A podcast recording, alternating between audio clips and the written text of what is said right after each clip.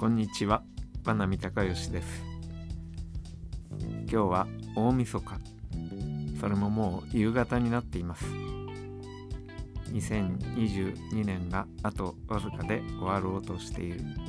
そんな東京からお話ししています。えー、私の年末、えー、29日の日は昔から自分のノルマにしているガラス磨きをやりました。でもうあのだいぶ年を取ってきたのとそれから最近少し、えー、手や肩が痛いっていうこともあって去年はもうあの引退宣言をしてもうガラス磨きはやらないぞっていうことでやらなかったんですけれども、まあ、今年は、えー、割と体の調子がいいのがまあ一つと。うん。それからうちの奥さんが私がやらなくても他の誰に頼むでもなくそのままに放置しているのでやはりガラスが汚れてしまうとちょっと残念だから、まあ、磨こうっていうことで、えー、やりました。であの我が家の、えー、家はデンマークの工法を採用した、えーとまあ、私が寒がりっていうことがあって30年余り前に今の家を新築した時に、うん、まあ家建てるのは一生一度だから、うん、あのとにかく、まあ、我々はヨーロッパが好きだからヨーロッパ風の家に住もうじゃないかっていうことで、えー、ちょうどその時住んでいた場所、まあ、今と同じなんですけれどもその近くにこのデンマークのあの家のモデルハウスがあったもんだからそこに行ってあこれは住み心地が良さそうだなっていうので、えー、その方式で建てました。であの今私が話している、えー、音楽をする部屋は南側に大きな窓があってこれはそのまま外に出られる窓なんですけれども、うん、大きな窓はそれだけであとはあの小窓っていうかまあ大きいことは大きいですけれどもあの高いところに窓があるんですね。高いところといってももちろん数十センチの高さなんですが。でとこれは外から磨くのはちょっと大変なので、全部窓がこう回転するようになっていてあの裏側も掃除ができるという、まあ、そんな窓です。2階の窓も全部そうなっているので窓を回転させて、えー、ガラスをきれいにするわけですけれども、まあ、家の中にもあのドアにもガラスが入っているところがあってそれもやりました。で私自身はまあ目が見えないってこともあるし、えー、ガラスを拭いてもその綺麗になってることが実感できないんですねあんまり。だからまああのそれもあってどうもガラス拭きあんまり気が進まないんですが、まあ、若い頃からあの古い家の時からやっていてで、えー、まあ、結婚しても続けてたわけです。でえっ、とまあ、最近になってもそろそろやめようかなと思ったんだけれどもあの妻が言うにはまあ私が拭いても綺麗になるらしい。だったらまああのそれで喜んでくれるならやるかっていうわけで、まあ、今年もやりました。そして昨日は、えー、3人のレッスンでした。うん。前のエピソードでも発表会が近いことをお話ししましたけれども、3人のレッスンで、えー、中学生高校生これは毎週通ってくるんですね。えー、でまあ大体に土日に来るんですけれども今度の土日は大晦日と元日になりましたから、まあ、それを金曜日に詰めて、まあ、冬休みだから練習たくさんできるでしょうっていうわけで詰めてやりました。で特に中学生の子は、え、昨日はとても出来が良かった。やはりあのお休みになってきっと練習に集中できたんだと思います。まあ、本人はあまり多くを語りませんが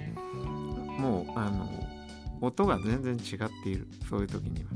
であのこちらが注意することも非常に理解が早いんですね。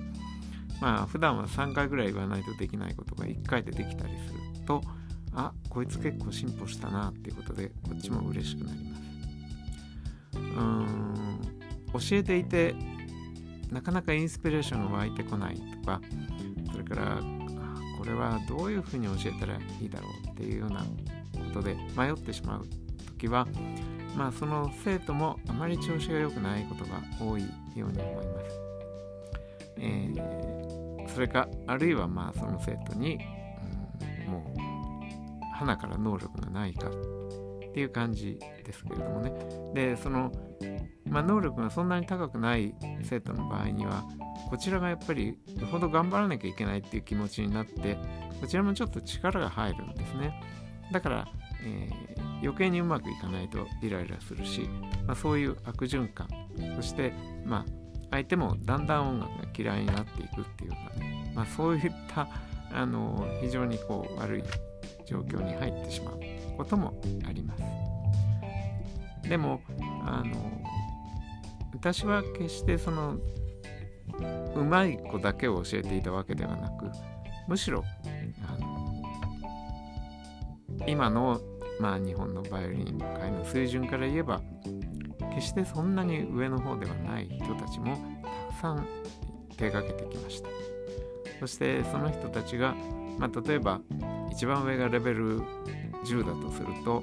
まあ、レベル4から5ぐらいの子たちが、まあ、例えばレベル4が6になるとかね3が5になるとかそういったことでやっぱりすごく喜ばれるわけですよね。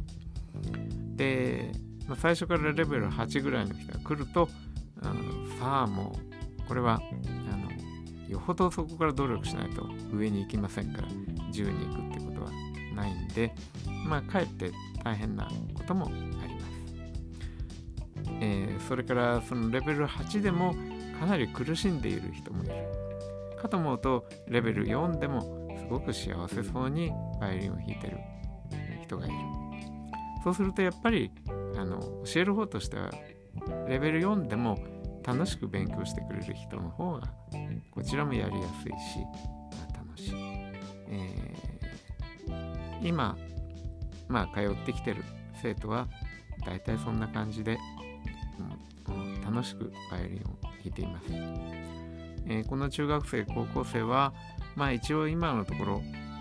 プロになることを目指しているんだと思いますけれどもまあ実際、うん、プロとしてやっていくことになるのかそれとも別の道を目指すのかそれはま分かりませんがあの今はこちらもやっぱりそのバイオリニストになりたいという夢を実現させるべく手伝うというまあそこがあのブレちゃいけないといるわけですね。えっ、ー、とプロになる人でもそのレベルは様々でプロになる人は絶対レベル8以上じゃなきゃいけないっていうことはないわけですよね。あのそこまで技術がなくても非常に音楽性がある人っていうのもいますしあるいはあのまあプロといったって独奏者としてねステージに立って演奏するかあるいはアンサンブル奏者オーケストラのプレイヤー。そしてあのさらにまクラシックからはちょっとあの違う方向に行きますけれども、まあ、スタジオミュージシャンみたいなそういう仕事もあったりします。私のとても長く教えた生徒でも一人あのジャズの方に行って成功を収めている人がいます。まあ本当にあの様々ですから音楽といっても。で今その話していて思い出しましたけれども昨日あの NHK のテレビで「映像の世紀」という番組があってここであの東ヨーロッパの革命あのベルリンの壁崩壊とかそういうものにその音楽の力がどう関わったかという非常に面白い番組だったんですね。えーと、デビッド・ボーイとかそれから、えー、ニーナ・ハーゲンとかまあ、そういったいわゆるロック歌手たちが本当にヨーロッパの優れた政治家たちに影響を与えているんですね。まああのクラシック音楽っていうのは非常に芸術的価値は高いですけれどもまあ私個人的に言えばそのロックミュージックってそんなに好きな方ではないので、まあ、そのロックによって心が動かされたり感動したりということはほとんどないんですけれどもでもやっぱりそういう人がたくさんいるんだっていうことを知るのは非常に興味深いしそしてこの、えー、東ドイツ出身のニーナ・ハーゲンの、えー、カラーフィルムを忘れたのっていう歌あのこれをその前ドイツ首相のメルケルさんがとっても好きで退任の式典の時に軍楽隊に演奏してもらったっていう話は本当に感動的でしたね。あのまあこういうそのロック歌手の作った歌ですから楽譜があるかどうかもよくわかんない。でまあ軍楽隊の人たちは一生懸命準備をしてメルケルさんにその曲を送ったあのその、えー、音もやってましたけれども本当に心温まる話だなと思っていましたでこのあの「カラーフィルムを忘れたの?」っていう歌はあの東ドイツの、まあ、社会を風刺して歌ってたわけですよねでそれがあのベルリンのカフェ崩壊に、まあ、直接つながったわけではないかもしれないけれどもあのそういう歌を歌い歌ったり聴いたりしながらこう自由への憧れを、うん、高めていった若い世代の人たちがこのベルリンの崩壊というものの力になった。でデビッド・ボーイは壁の西側でコンサートをやってその音が東ベルリンまで聞こえてきてあの私もこう壁のところを往復しながら演奏活動したりしたことがあったのでね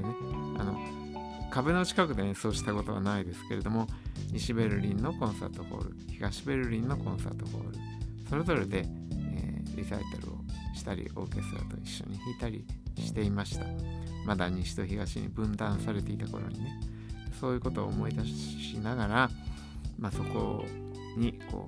う音楽が働く力っていうようなものも昨日の番組では教えてもらってやっぱり音楽っていうのはすごいもの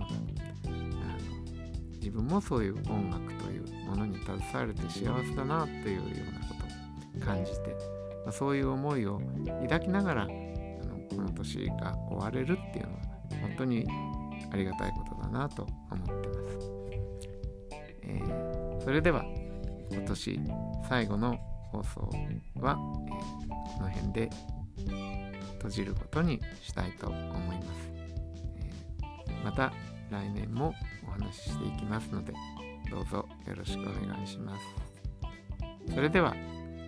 皆さんどうぞ良い新年を。さようなら。